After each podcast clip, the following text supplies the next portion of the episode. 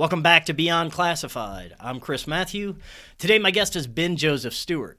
He is a filmmaker, musician, producer, artist, and father, and he's creator of several documentaries, including DMT Quest, Esoteric Agenda, and Limitless.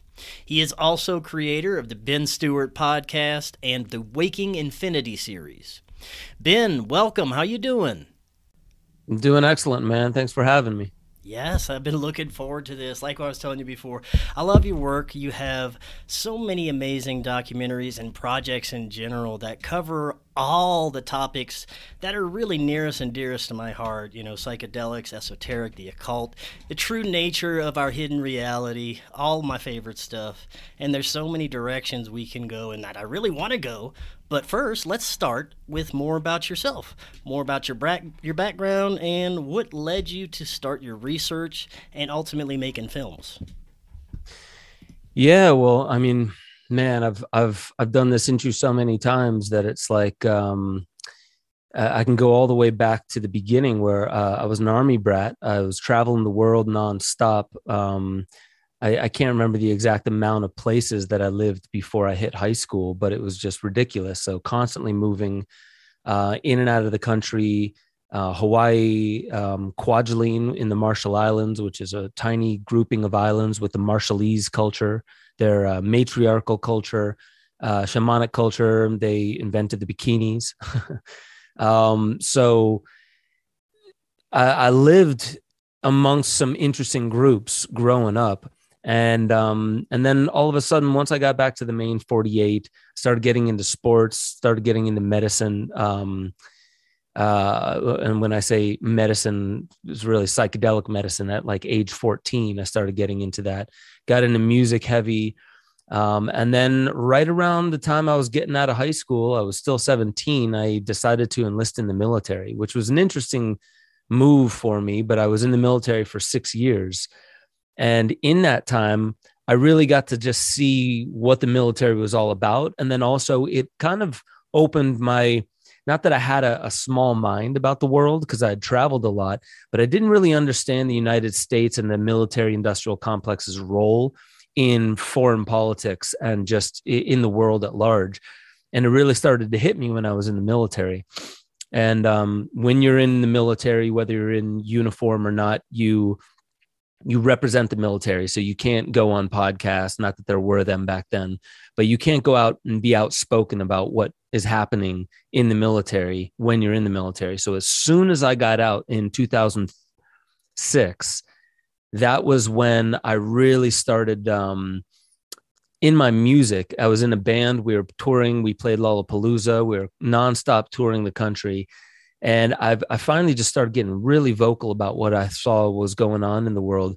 And then people started asking me like, what's what is what's driving all this lyrical content? We can tell um, that you're really passionate about this. So I decided in proper artistic fashion to instead of just answering their question with words, I, I made a film. Never did any demo reels, never did any video editing before. I just hopped straight into making this film.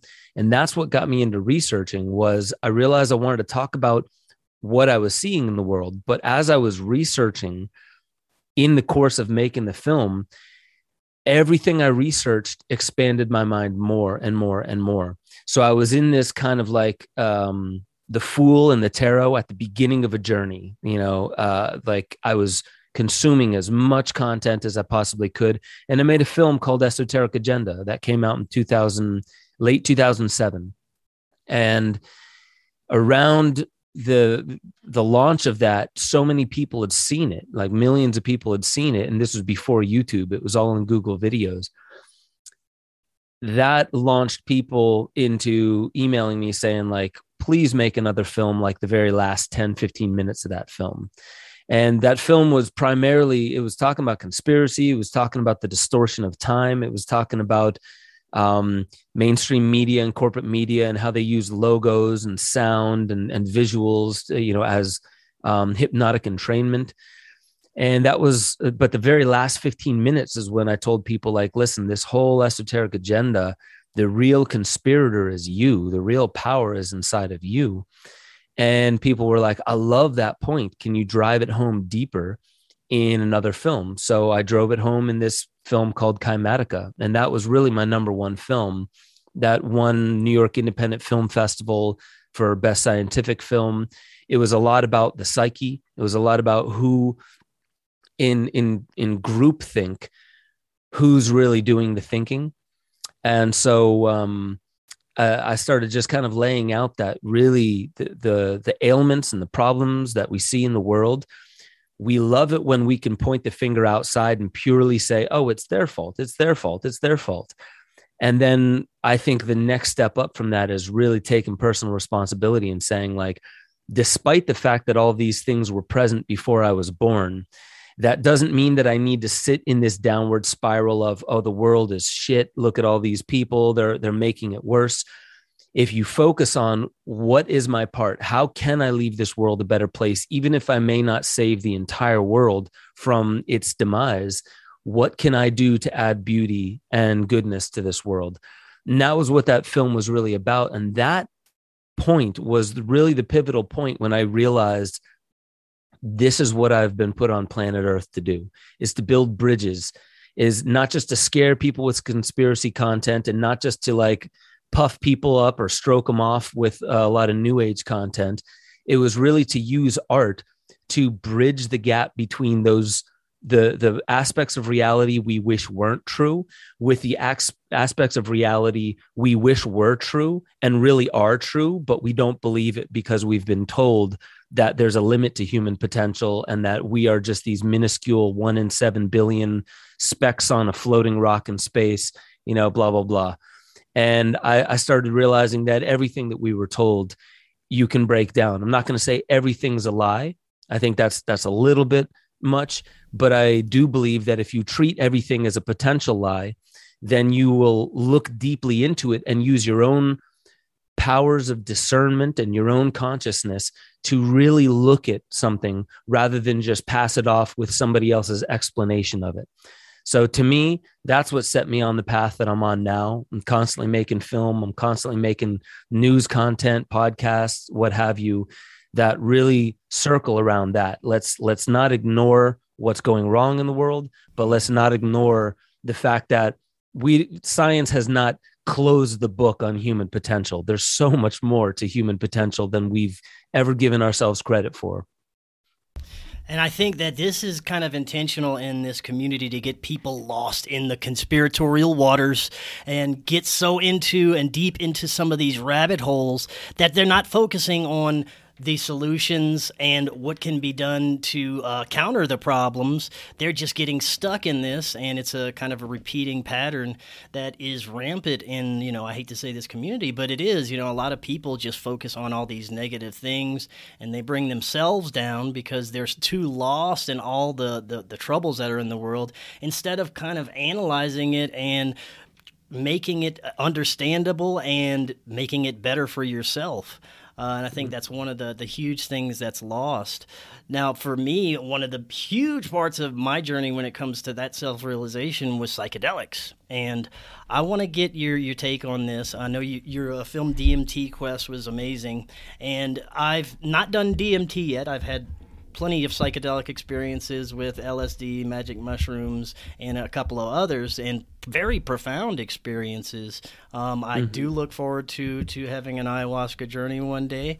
Uh, I just haven't had the chance to. But for you, how um, crucial was psychedelics to your journey? Oh man, it was pivotal. It was pivotal. My good friend Dan Engle, um, he's a concussion repair guy um, he said it best. He's like, there's life before Aya and there's life after Aya. And the thing about ayahuasca, that doesn't sum up all psychedelics.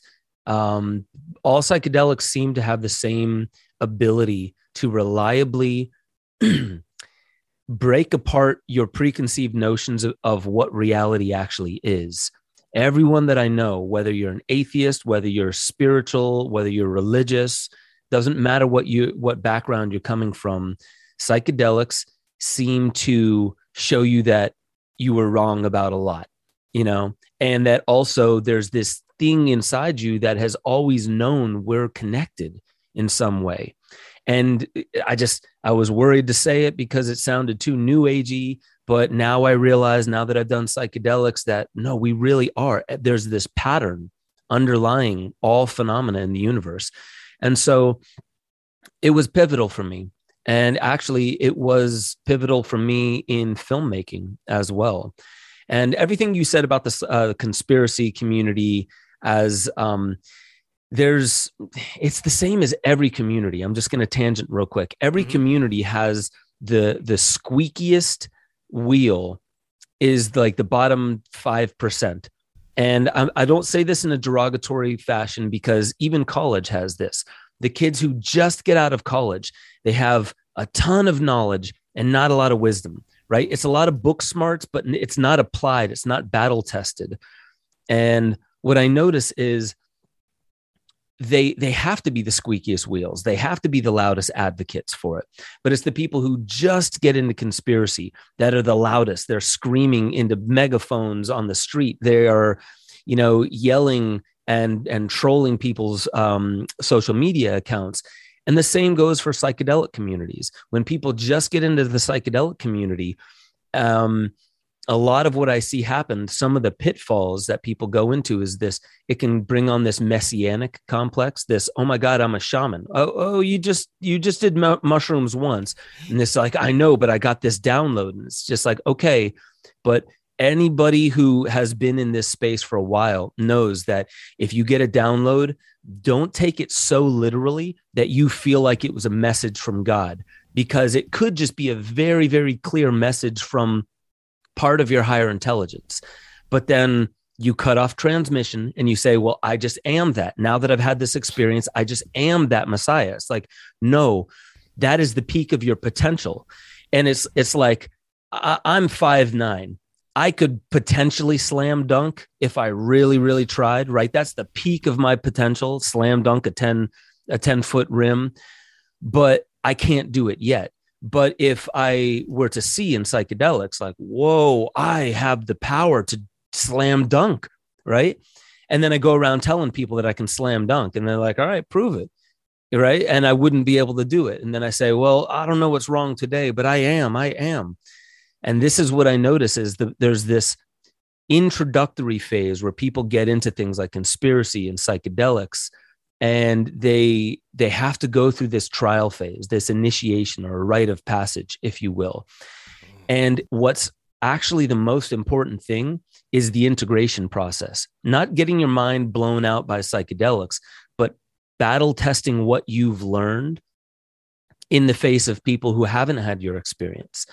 So this is what i noticed when i got into conspiracy is I wanted to be the guy at the I didn't want to be the guy at the party. I just turned into the guy at the party where everyone else is telling dick and fart jokes and here I am talking about building 7 and 9/11.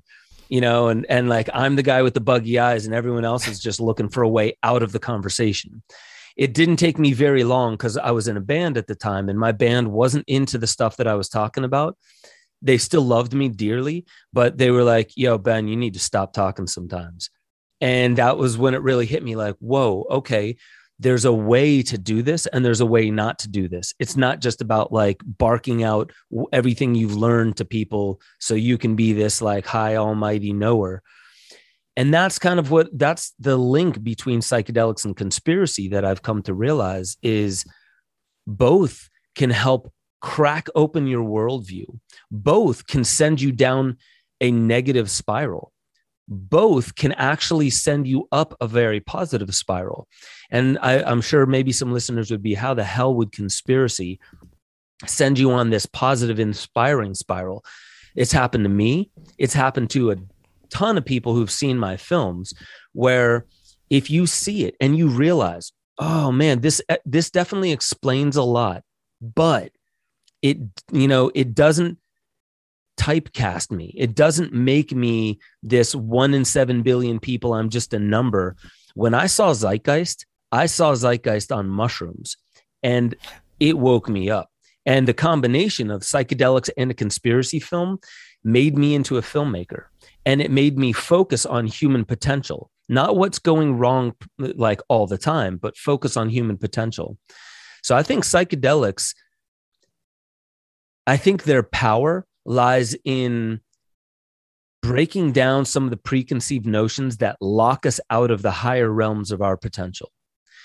I think the problem with psychedelics is the same as the problem with um, conspiracy is sometimes it can lock us into a belief structure that the world is just this amorphous blob and all this other stuff and none of the stuff we used to believe has any validity right? When people start believing oh well like i can fly and did you know time is just a construct and like oh this isn't real it's just an illusion. Right walk out into oncoming traffic and tell me this is just an illusion. Stick your hand in a fire for 30 seconds and tell me time is just a construct of your imagination. It still has its impact and psychedelics and conspiracy they can lock you into realms or they can crack you out of realms and it all comes down to your intention. Do you intend to be taught or do you intend to become the messiah that teaches? That's the main it's a very wobbly knife's edge that people stand on. Sometimes they come out of conspiracy and psychedelics and they're like I know everything now. I have to teach everybody. And sometimes they go into it and their mind is blown and they're like, oh man, I, I want to read every book under the sun, listen to every podcast, watch every documentary. I just want to talk to people. I want to hear their feelings. I want to hear it resonating in their in their voice. Those are the people that like I, I jam well with those people. Mm. They they realize that no matter what, even if you're a sage, even if you've read every book you could po- possibly read on a topic, you're still the student. You you're not above listening and listening well and learning how to listen ever more presently.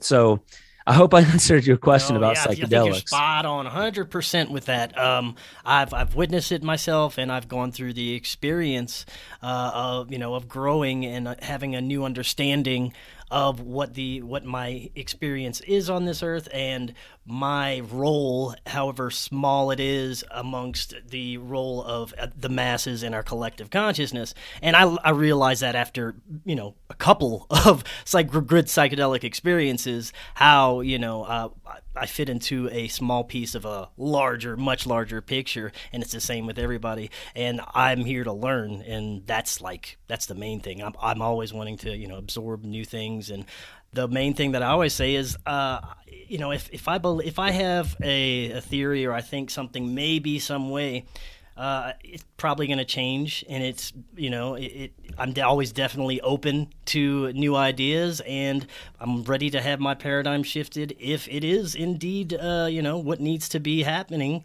and the the information uh, resonates with me. So I'm mm. constantly shifting my paradigm when it comes to stuff like that. Now, uh, as far as psychedelics and their role today and in the future, and why uh, those in charge kind of um, give gave it a bad name and uh, shunned it from society. Let's go back a little bit to the history. Do you think that uh, psychedelics had a large role in human evolution? Yeah, man, dude. I mean, I, I could take us through a lot of history. It looks like 70,000 years ago, psychotropic berries in a cave where cave paintings were uh, found um, might be some of the earliest remnants of altering our state of consciousness in order to access different information. And um, this isn't just psychedelics. We we've done this historically with all kinds of rites of passages. I mean, you probably know if you were to go a couple days without eating, even one day without eating, you're going to alter your consciousness because your brain has neurology that changes the way you feel, and the way you feel changes the way that you think and the things that you think about.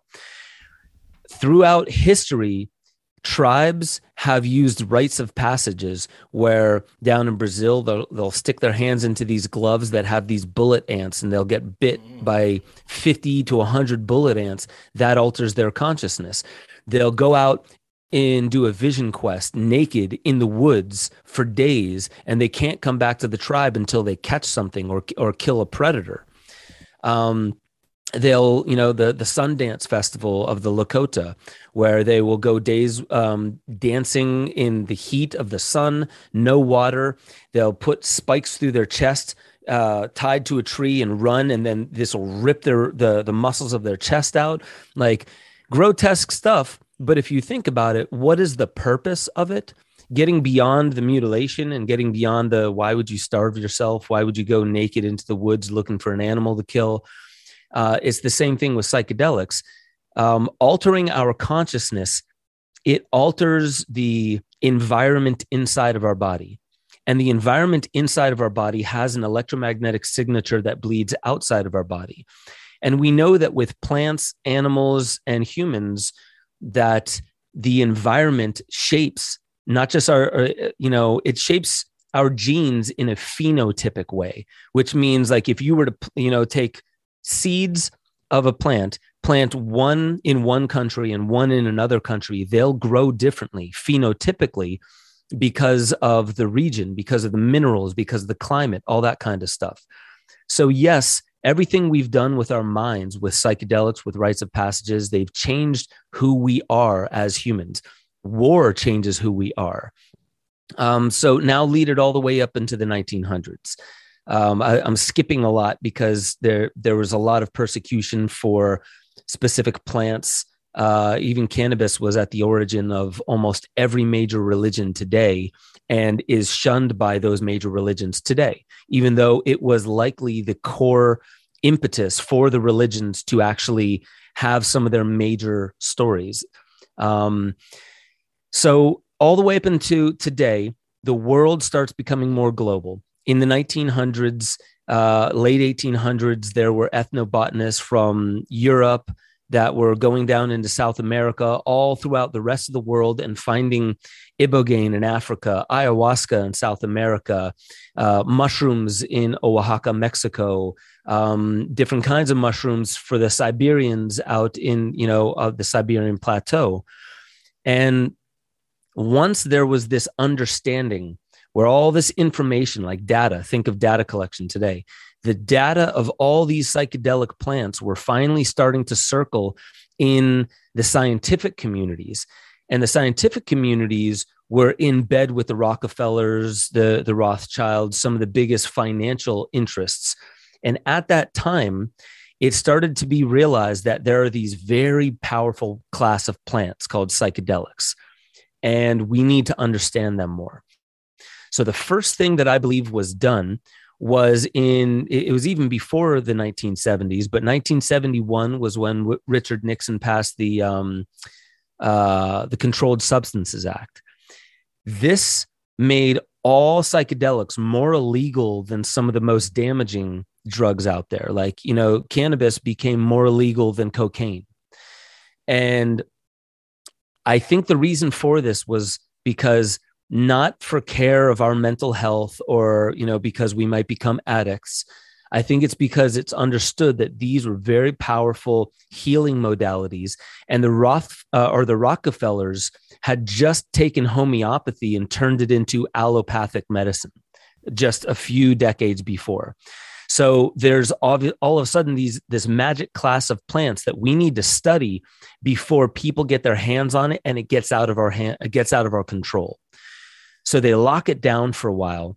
And I guarantee you it was being studied by the Department of the Army, the Navy. It was, you know, being studied by the CIA. It was definitely being sprayed over France by the CIA here in the United States, um, over a town in France where LSD was sprayed over them. They thought they were going insane. Many people were hospitalized. Then it was declassified later that the CIA had done it. So they were testing this out to see how could this be weaponized? How could this be um, not just weaponized as in the military will use it, but once things become weaponized and then it's it's so well crafted, then you can turn it into the 1984 and Brave New World kind of weapon where it's commercialized, weaponized, then commercialized, and then brought to market as a safe thing that we all can do. It wasn't safe before when the indigenous were doing it for up to 5, 10, 15,000 years with very low casualty rate, um, very high success rate, and in like massive um, generations of empirical wisdom. But now it's safe because white people in white lab coats have studied it for the past 30 years, right? And so now uh, I, I bring you through this history to tell you where psychedelics are going. Yeah. If people haven't asked themselves why psychedelics have been picked up by IPOs, publicly traded companies, for the past five, ten years, same thing with cannabis, but psychedelics, all these companies started becoming IPOs, publicly traded psychedelic companies, where they're trying to refine the molecule, amplify it, put it into a patch or put it into a pill, and then basically say, look what we discovered. Even though the indigenous discovered it long ago, we performed genocide. We took all their resources and now we're repackaging it to say, look at this great brand new psychological, uh, psychological mental health medicine that we have now. So the future of it, I brought you through a lot of history. Now yeah. the future of it is the metaverse. And I sent you an article right before uh, we got on, and it's yeah, this article that's that uh, in the description for anybody that wants to see that while uh, listening. Perfect. Uh, and this is just one article. I, I was calling this out on the Tim uh, Tim Pool or, or Timcast IRL show a while ago, and then I start seeing articles about it. The metaverse is more than just virtual reality. It's virtual town squares where you get to hang out. So you're not just in it with uh, you know non-player characters where everybody is is literally programmed by a human. Um, many of them can be humans, and you can be anywhere. You can be on Mars. You can be in the Grand Canyon. You can be wherever you want. Um, you can be in fantasy worlds fully immersed with uh, not just heads up display, you know, these goggles that you put on, but also the uh, in the ears as well and then haptic suits which are these vibratory suits that make it feel like if somebody hits you, the haptic suit can send a signal to that very spot on your body. So it feels more real. And then on top of that, now enter in these patches that you can put on somebody's arm. That is a cocktail of MDMA, ketamine, and a little bit of mushrooms. And you put this transdermal patch and it goes into your system and it says, about 15 minutes after you put the patch on, put the headphones on, put you know put the the um, the virtual reality goggles on, put your haptic suit on, and lay back, and then you have this wild psychedelic experience in a world that's not real. So now you've just changed what you you were asking me if psychedelics have um, been any kind of an impetus for human evolution. Yes, because psychedelics and psychotropics make you more suggestible to input. When you're more suggestible to input, you're less likely to reject something as not real. You know, if you were to get an ear piercing, sometimes people's bodies can reject it, sometimes people's bodies accept it. In that same scenario, if the virtual reality world you're in, you're like, yeah, this is this is almost real. It's better than Nintendo way back when. This is a lot more real, but I'm still not buying it. Oh, you haven't put on the haptic suit and the the MDMA patch to make you feel like, oh fuck, I don't care if this is real. This is better than the real world. And then all of a sudden, people start having these peak moments, these transcendental, mystical types of experiences, not in nature. So that is now changing potentially 70,000 plus years of evolution where we have done these plants in the womb of nature, where nature is all around us. We're hearing the crickets, those frequencies that they give off, the frogs, the, the animals, the wind on us. Now, take all that away. You're in a controlled climate environment. You just have all this gadgetry hooked up to you, sounding like the Matrix, isn't it? And you have this patch that changes your hormonal and neurological makeup in order for it to be more real. That's where I'll leave it because uh, I'm sure everyone can tell where I'm going with this. That's absolutely terrifying. Now, I wanna I wanna bring it a few steps further and maybe branch out into some different directions from there. All right, so I was gonna ask you about your thoughts on entity contact in psychedelics and whether these entities, you kind of touched on it earlier, would be our higher selves or something outside of that. Now, if it is something outside of that, add in everything you're saying and what could be the possibilities in that scenario. What do you think about that? That's a very interesting question. I I believe that at a certain level, everything is connected. So everything you encounter, and and this is going to like you know Taoism all the way to the deepest philosophies of what reality is. My deep understanding through experience, and I'm not saying that means it's right. That just means it's been fortified by decades of experience with this philosophy.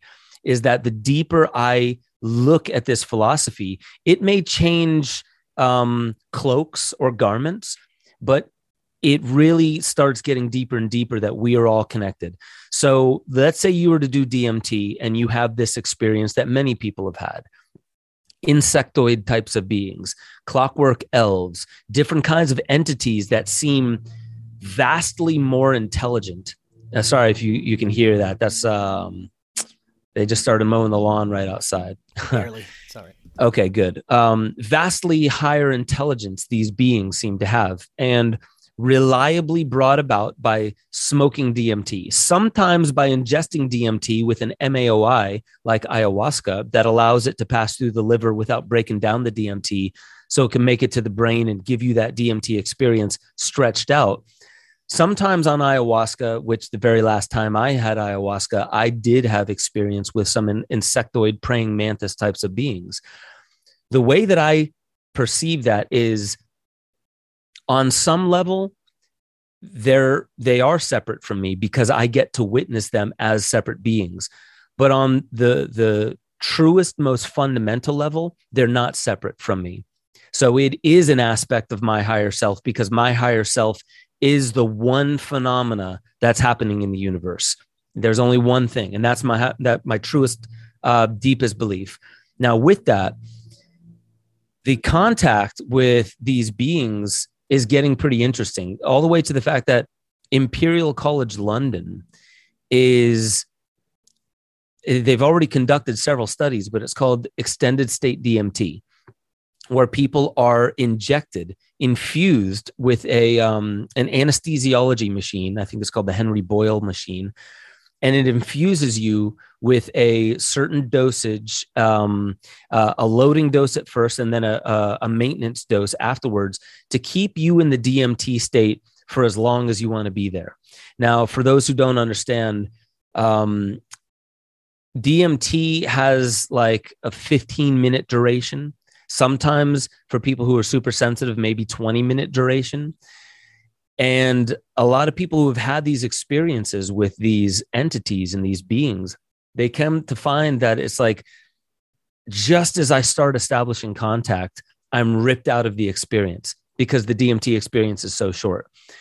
So for a while, people have been documenting this. There's trip reports, thousands and thousands of trip reports online on Erowid and on other, um, I think, tripreport.com, where you can see people are saying, this is more real than real. And I'm coming back with information, even just like little tidbits of information that there's no way I could have known. And then I battle test it, and it really seems like, yeah, this information is is factual in a philosophical sense. Um, so almost like remote viewing, but you know, not not about like specific details. So thousands and thousands of people are talking about this, all the way to where Imperial College London and Johns Hopkins University are stepping into this kind of research. Now, I have to preface this by saying that I'm sure that many of them are very interested in the potential reality that there are beings that we're actually connecting to. So, Johns Hopkins, Imperial College London, they want to know for sure. And they, they're doing this extended state DMT to keep people in DMT for long periods of time so they can come back with more information there's two elements to this. One is this idea that there's a fixed, concrete external reality, that we're all independent consciousnesses. And if we can come into contact, then it's like, oh, you found their phone number. You connected with the mantid beings from, you know, uh, whatever constellation. We need that information because it's specific and concrete and external to us, meaning it exists regardless of whether we exist. That's one world view and philosophy. I believe there's a simultaneous philosophy at these very universities that believes that it doesn't matter whether these are actual beings or just a consistent archetypal phenomena that a lot of people are having. We can use it we can use this information. So if a bunch of people are having these archetypal insectoid or light beings that are talking to them, if if a lot of people are having similar experiences, that means we can use whatever they come back with and tell us as a way to mold and shape human psychology because the more we understand human psychology regardless of its uh, of its factual basis in an external concrete reality if a lot of people are having the experience we can use it. We can put an algorithm around it to to extract all the data and all the connections we can find from it and potentially weaponize it. And then once we refine it even more then we can commercialize it. You notice i keep coming back to the steps stepping stone process. Mm. first you shut shit down. Nobody's allowed to look at this because it's bad for you. Oh but we're going to study it and then what, what are we going to do when we study it? And I'm talking about elite control groups. I'm not just talking about governments. I'm talking about um, elite powers. So even private powers. They study it. They find out how to weaponize it. They find out how to commercialize it, as in products and stuff like that. But the weaponization of it doesn't go away. Once it turns into the, the psychedelics are the new mental health cure, like it's the new mental health revolution that sounds like all these interests are really trying to solve mental health. And a part of that is true. But I would say the deepest part of that is once you've weaponized it, you understand the human psyche more. And now you get people on these suggestible pills. You've dosed it right. So you know exactly how much they're taking. And now, let me just take it one step further. Have you heard of the Internet of Bodies? No, I have not. Okay. So the Internet of Things is the connection between like your phone, your tablet, your computer, the cloud, other people's computers. That's the Internet of Things. Like everything through the 5G grid connected and communicating in real time to the point where people's ketchup bottles or their refrigerators are monitoring what's in the refrigerator, all the way to this thing called the Internet of Bodies, which are um, wearables like Fitbits uh, Apple watches that kind of like check uh, check on your vital statistics and send that to the cloud. Or wearables like let's say uh, a, a, device that connects to your head and transcranial magnetic stimulation that connects with your neurology. Or pills that you take a pill and it has a little device inside of it that once you've swallowed it it signals out to your doctor to tell your doctor you've you know this this patient has taken his medicine or her medicine. And there's people in the world economic forum that are really really pushing for this. So that's the internet of bodies to make sure that you've taken your medicine to send your vital statistics without you having to do anything to the cloud to an external data congregating um, industry. Mm. with that there's there's one other element of this. Smart pacemakers pacemaker of this guy in Ohio. He lit his house on fire and to collect uh, insurance, and his pacemaker was able to testify against him in the court to show that he was the arsonist. Holy shit. It's in his body and it's testifying against him. This is a brand new world that we're living in. So now go back to this, what I was saying about psychedelics. Imagine these multi billion and one day multi trillion dollar psychedelic companies, publicly traded companies. And when I say publicly traded, do you know what that means? That means about 13 companies own the dominant share. Yeah. 13 companies with maybe about 100, 200 people making the decisions for everything that's publicly traded. Uh, 13 to 17 companies. So, with that being said, now the financial class the predominant financial class is able to tell if you've taken your psychedelic medicine or not. And if you haven't, next time you go to the doctor, the doctor says, Why, why haven't you been taking your medicine? And tries to encourage you to get onto a regular schedule. The biggest problem that I see with this is just read 1984, read Brave New World, watch the movie. Um, is it The Island? With uh, Ewan McGregor and Scarlett mm-hmm. Johansson, where they're like they're they're clones grown underground, and and then when they think, oh, we get to get out of here, we're going to the island, but they're really just being harvested for their parts. So every time Ewan McGregor would go and take a piss, the smart toilet, which Stanford University is working on now and just about has it ready for market. Every time Ewan McGregor would piss into the smart toilet, the smart toilet would talk back to him and be like, It looks like you're eating a bit too much sodium. It looks like you didn't take your pills yesterday. It looks like blah, blah, blah, blah, blah. So now you have AI reporting on you if you don't take your medicine. So this is this is the direction I feel like that we're getting into, especially with the World Economic Forum and where they're headed into this. Um, you'll own nothing and you'll be happy about it. That's really the subscription based model. Everyone has Spotify now. Barely anyone buys their music, meaning if at any point Spotify decides to cancel you, which if you think, oh, they would never do that, think again. All companies that are subscription based models, meaning they own everything of theirs you get access to it if you pay monthly. But as soon as they decide you're not worthy, they can cancel you. All that money you paid, you don't get any of that product you only get the memory of the experience you had with them. So now we're stepping into this world where everything's subscription based, everything is controlled by the financial class, monitored through data and monitored through the 5G grid and the Internet of Things, all the way down to the Internet of bio nano things, which get inside your body and report on you from a nanostructure inside your body. So I know I took that from psychedelics all the way down to the nanostructure of the body, but this is where colonization is headed colonization isn't just white people came over to the new world and exterminated you know brown and red people. This is getting all the way down to your psyche and the nanostructure of your dna and your cellular biology is being colonized. Psychedelics are helping you become suggestible. And I'm, I'm i'm a firm advocate of psychedelics done in their indigenous original container. Mm-hmm. i am not a fan of what i'm seeing happening with psychedelics um, through IPOs because they're not respecting any of the history. And in fact, they want to erase the history. They want to make it seem, and, and I'm making a blanket statement here. So I, I want to be honest about that. I haven't researched every single company, but I would hazard to say that it doesn't matter what company you go to and what their ethos is, they're under the thumb of those 17, you know, 13 to 17 um, companies that control the entire financial class. That's the world that we're finding ourselves in. Psychedelics or no psychedelics.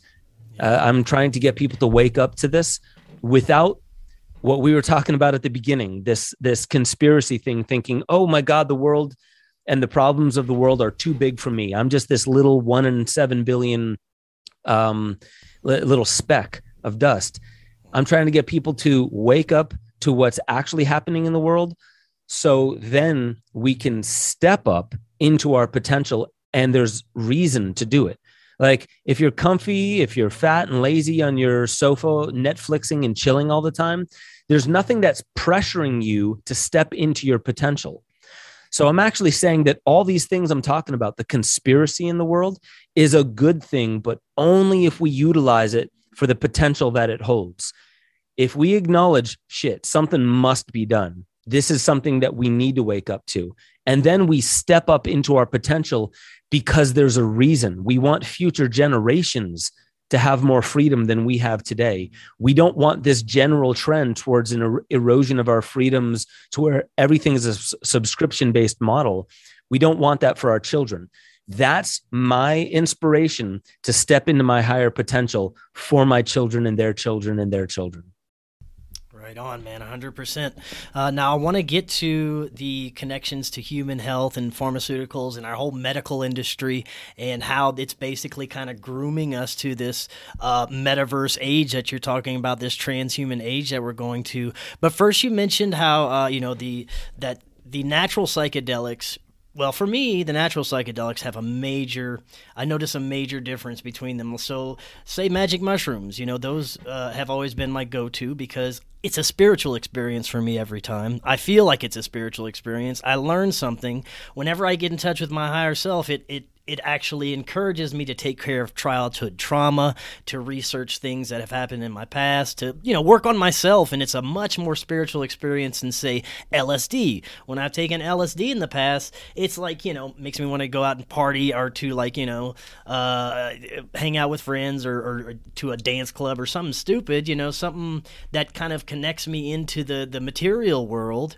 And uh, you know I'm wondering these new kind of cocktails that you're talking about that they're wanting to implement, what that could do to the human psyche as far as maybe pulling us away from the spiritual aspects that we seek in nature when we're doing these more natural psychedelics like ayahuasca or magic mushrooms. Yeah, you know, this is a really interesting um, territory to get into because there there's two elements to this. I totally agree. You know, LSD does not have the same depth to it that mushrooms or ayahuasca does. However, it's not that it can't. Like I've had uh, I've had profoundly transformative experiences on LSD, but I was ready for it. And it's not always. You can't always get there.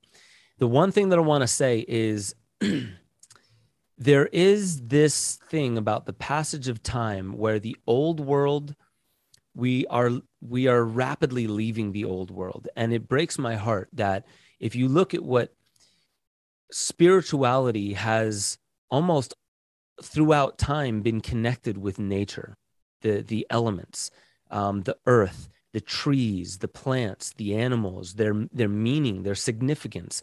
And what we're talking about is when you do a psychedelic you're you're really looking at things in a novel way. And you're really like let's say our ancestors, they would, you know, take some psilocybin mushrooms. And I mean, this could even been like a hundred thousand years ago. Take some psilocybin mushrooms, and then all of a sudden they see an eagle, right? A bald eagle. And this eagle swoops down and it picks up a fish from the water and it goes up to a tree and it sits there and it perches and it starts eating that um, fish under the influence of a psychedelic you you can look into that and being like whoa i understand this in a whole new level that these creatures from the sky you know you know can move down into the water to catch their food and the water element like what is it? It's always flowing it's always taking the form of whatever vessel that it's in. And the same with the air on the outside and and like you know the, the there's these creatures that their wings bat the air and they come down and they eat these these creatures that their fins flap the water but not the other way around. You're not seeing fish eat birds. Like this is an interesting phenomenon. They're breaking down the meaning.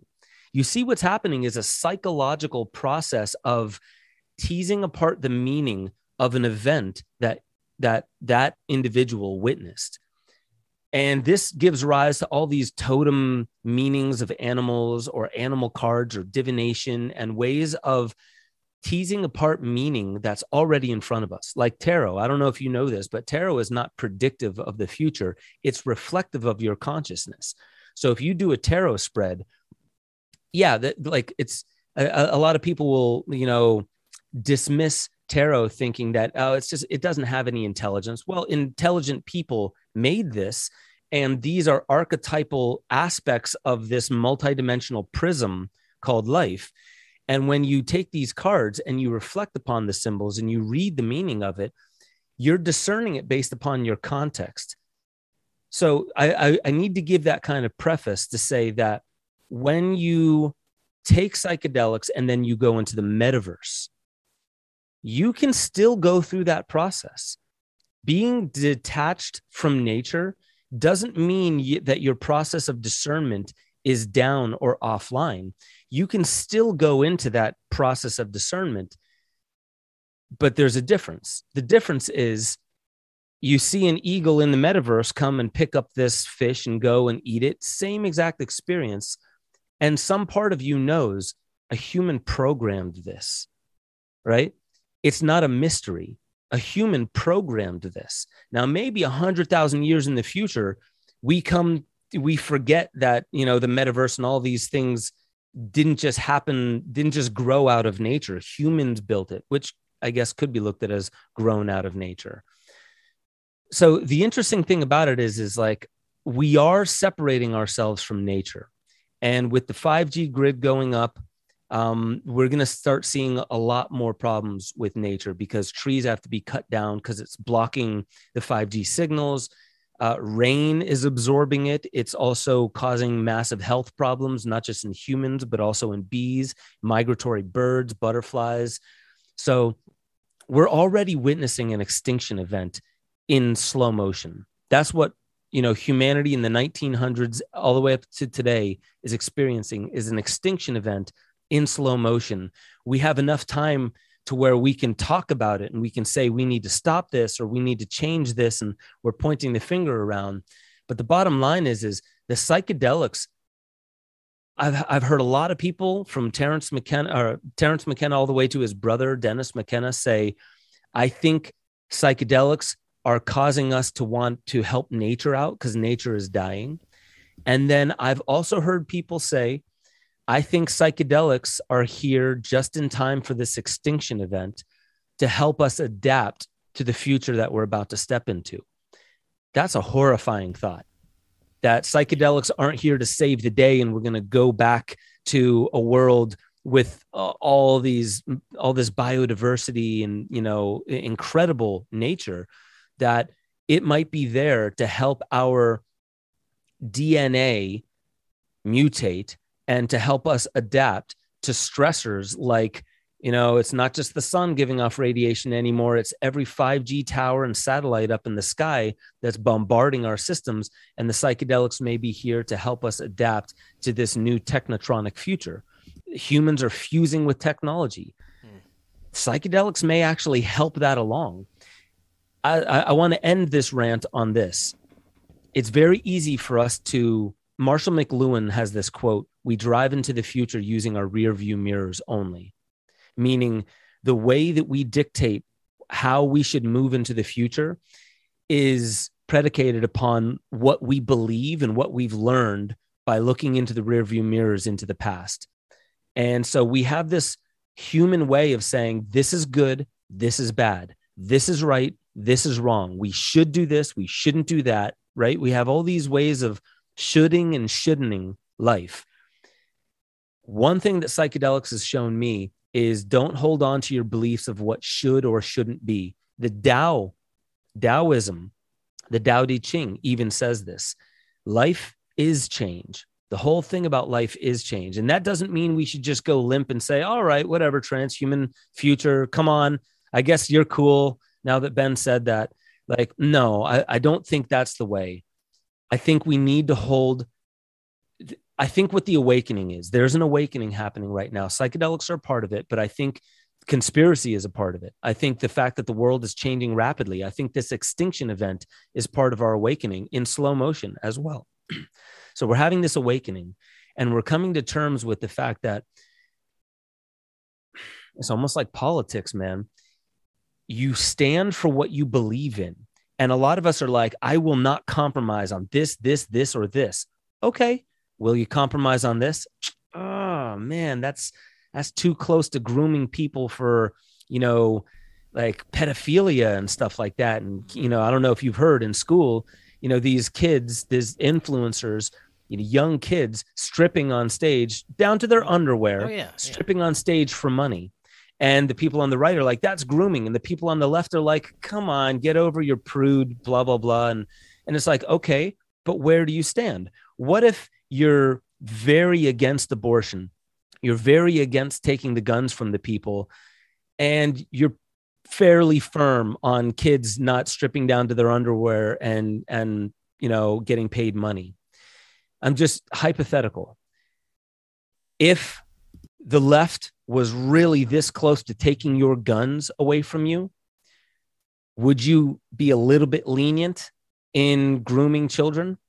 This is what politics is all about. And don't don't worry about answering that question. I'm bringing up a hypothetical because this is what politics is all about, man. And this is what I think a lot of people are starting to wake up to. I don't live in a world full of a bunch of altruistic people. When I was born, I was a little kid. I thought humans or I thought adults had their shit together. I thought they were intelligent. Now I grow up and I realize that they're wounded children that grew up but never grew up, if you will. And a lot of them are into pedophilia. A lot of them are into really, really sick stuff, right? Some of them are into killing children unborn. Some of them are into killing children up to six hours or two days after they're born, right? Some of them, you know, by the way, the Spartans did that. If you were deformed, they would throw you off a cliff. Mm. So we go through all these epochs and cycles of what's right, what's wrong, what should we be allowed to do, and who's going to enforce it. There's all this gray area. Like people are like, anarchy would be great, more libertarian dream, it would be great. Okay, you do understand that that means that on the other side of town, shit can get a little weirder and it can go into a little bit more inhuman way of going because you you protect your own you take care of things on a local level and you don't bother yourself in so much foreign politics even if it's on the other side of town. You hear where i'm going with this? Yeah. That's the world that we're stepping into and i think psychedelics in the main ipo companies are here to also get us to open up to the fact that oh, maybe we're going to have to make some political style sacrifices and say i believe firmly in this this and this I kind of believe firmly in that, but I'm willing to compromise in that so these don't get affected. And psychedelics, I think, are here uh, not by the psychedelics uh, themselves, not the intelligence of the plants, but by the intelligence of the financial class to say, listen, if we want to be a one world, if we want a one world government, if we want one world regulation, guess what we need to have? We need to have trace and track technology everywhere, knowing what you're up to. But hey, if you're into grooming and that's not illegal anymore in this part of town, go to that part of town and do that, do that creepy stuff over there. I think we're headed into a world where the Hunger Games may not be far off. And I'm being perfectly serious about that. Um, that was almost uh, a vision, I believe, that had for Australia when they started dropping off um, criminals in Australia, like it was a prison island. I think we're stepping into a weirder world than we understand, and that's why psychedelics are now going to be household um, pill bottles. Man, that's so interesting, and you know I have to agree with so much of that. It, it's we live in fascinating and terrifying times at the same time. I want to get to um, your ideas and and maybe uh, thoughts on solutions and and possible um, individual accountability during these times, but I do want to touch on the health and pharmaceutical aspects that have been uh, kind of grooming us to this transhuman uh, era that we're going to. It seems like with everything that we've been fed, all the food, all the medicines, all the pharmaceuticals, it's changing uh, us on you know a level, a DNA level, on a biological level, to where we're not the same humans that we used to be, and it makes me wonder if we're being bred to be a part of this, you know, metaverse, to be a part of this technological age, to where we don't have to rely on our you know just traditional self on our own bodies, on the you know the way humans used to heal themselves naturally. You know.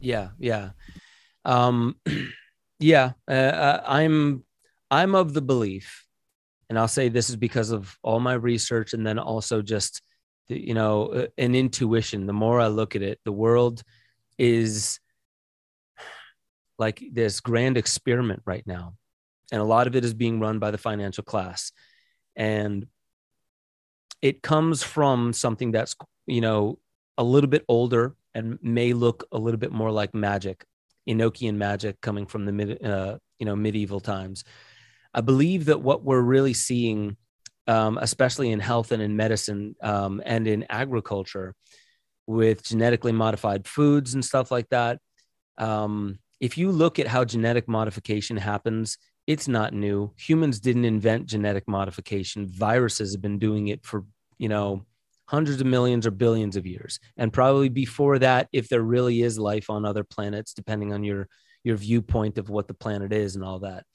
So viruses have been genetically and parasites and bacteria have been genetically modifying other creatures.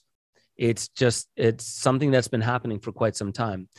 Now that human intelligence has been mixed with it, it's on an accelerated path.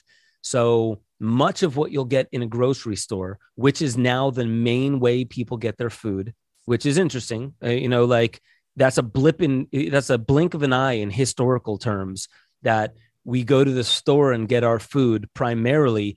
And you're lucky if you find a house that has a garden and people that actually eat from their very own garden. You're lucky. That's brand new in history. So you want to talk about transhuman?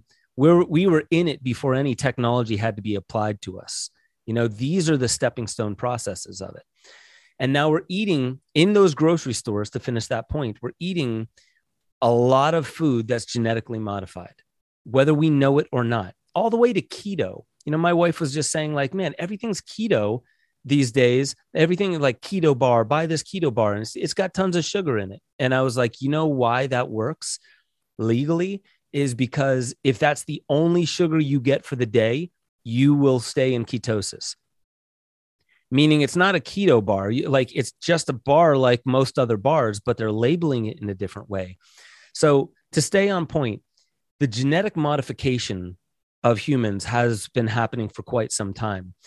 Recently, since 2020, and even before that, it's been part of the public zeitgeist that's like, whoa, wait a minute. What if this was created in a lab?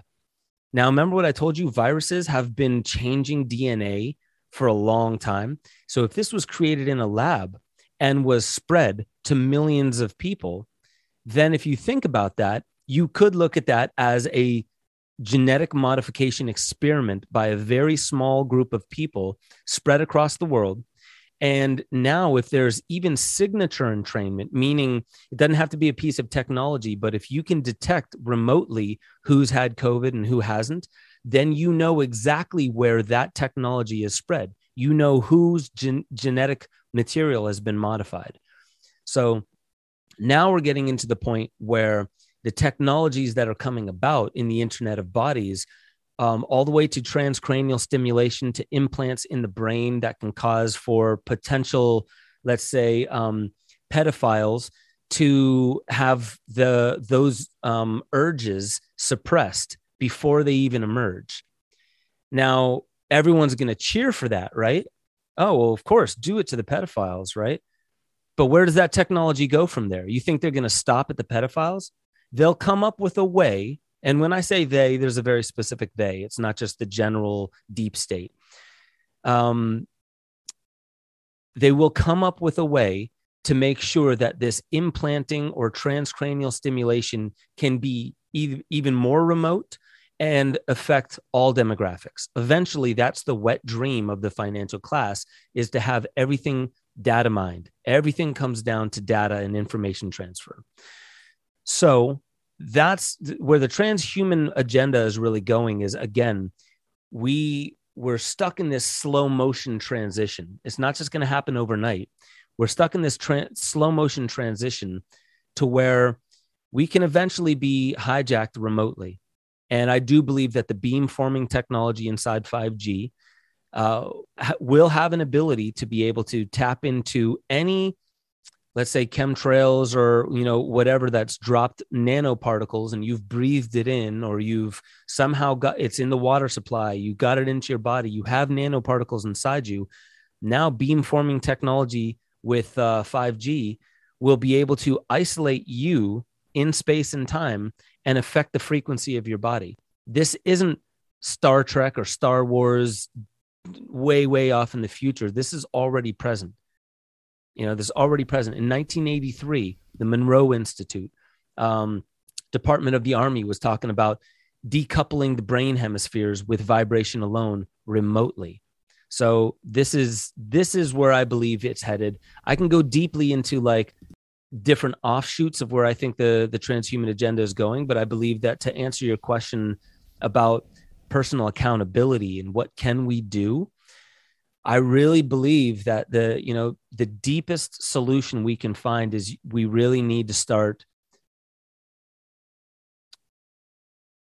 our self our our self discovery process meaning we really need to go and yes meditation but it's it's deeper than just sitting down closing your eyes in lotus position and meditating. It's really deeply reflecting upon all of your behaviors, all of your actions, all of your words, and understanding that there's a driver that drives all these things before they get to the point where you act. And the reason I say that is most people they don't know why they behave the way they behave. And if if I were to ask you why did you just do that? And there's studies where if you actually decouple the brain hemispheres and you let somebody with their right eye look at a beautiful prairie. And then like all of a sudden you you know on on the left side you're showing pornography. They're only aware of what they're seeing with their right eye but with the left eye it it still picks it up somehow. And in these studies what they found was that all of a sudden the um the the pornography will flash into their eyes. And the woman who's uh, in the, doing the test will start blushing and giggling. And the person will ask okay why did you just and by the way the, the hemispheres were surgically cut. So it's not communicating between the hemispheres. And so the the doctor would say why did you just giggle right there? Every single time the patient would come up with an excuse that wasn't true. Oh it, it's because i saw a butterfly because their their language center didn't register the pornography. The language center only registered the prairie. And so like oh i guess it was the butterfly that went by. And they'll state it as fact not i guess like it was because of that butterfly. So this really gets down to most people do not know why they behave the way they behave. Now we're starting to get into a world like the matrix where it's going to be more and more difficult to understand what's real reality and what's fake news. What has been sent to my phone from me and not to other people? You know, like, uh, is this really reality or is this a contrived reality to make me think a certain way? Because that's where we're headed. So, the only real personal accountability solution that I can um, give to people that's free, not like go to my seminar and do a blah, blah, blah. No, it's it's absolutely free and it comes down to really acknowledging and and being present with all of your decisions and behaviors. Because if you're able to introduce an intercept or a little interrupt in between input and then output meaning your behavior then you'll come to realize that it doesn't matter what the input is you can gracefully control the output and this is when you see uh, a Buddhist monk pouring gasoline over himself and lighting himself on fire, and not then screaming and trying to pat the flames out, but just sitting there, almost looking like in bliss, while all the nerve endings are being burnt off the skin, and and he's slowly slowly dying.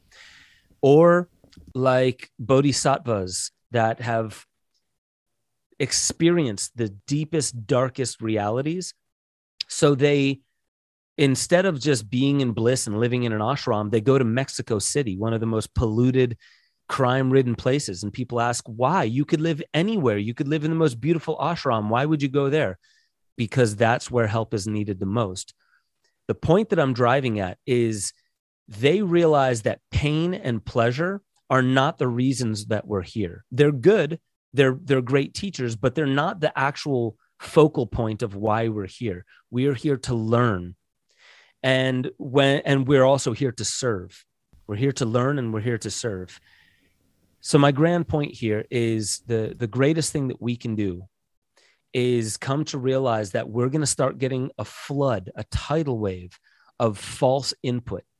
Hmm. If we can't interrupt that before it turns into a behavior then we'll just justify it. Oh you know hey ben why did you kill that guy? Oh well it was because of blah blah blah. And i don't even really know because something was hijacking my neural circuitry remotely, which the technology is being worked on and perfected at this very moment. That's the point. We need to understand that your behavior can be decoupled from the input, and you can sit in in an altruistic, um, beautiful space inside you, regardless of the input that's coming in. And by the way, all social media that comes through our phones is input. And it's input that if you look at it predominantly is is there to get your nervous system aroused to feel that there's a threat in your environment and point out who the boogeyman is mm. right? Who's the boogeyman? Well it's it's all those people on the right that refuse the vaccine. That's the boogeyman. Or it's all those people on the left that are grooming kids for pedophilia.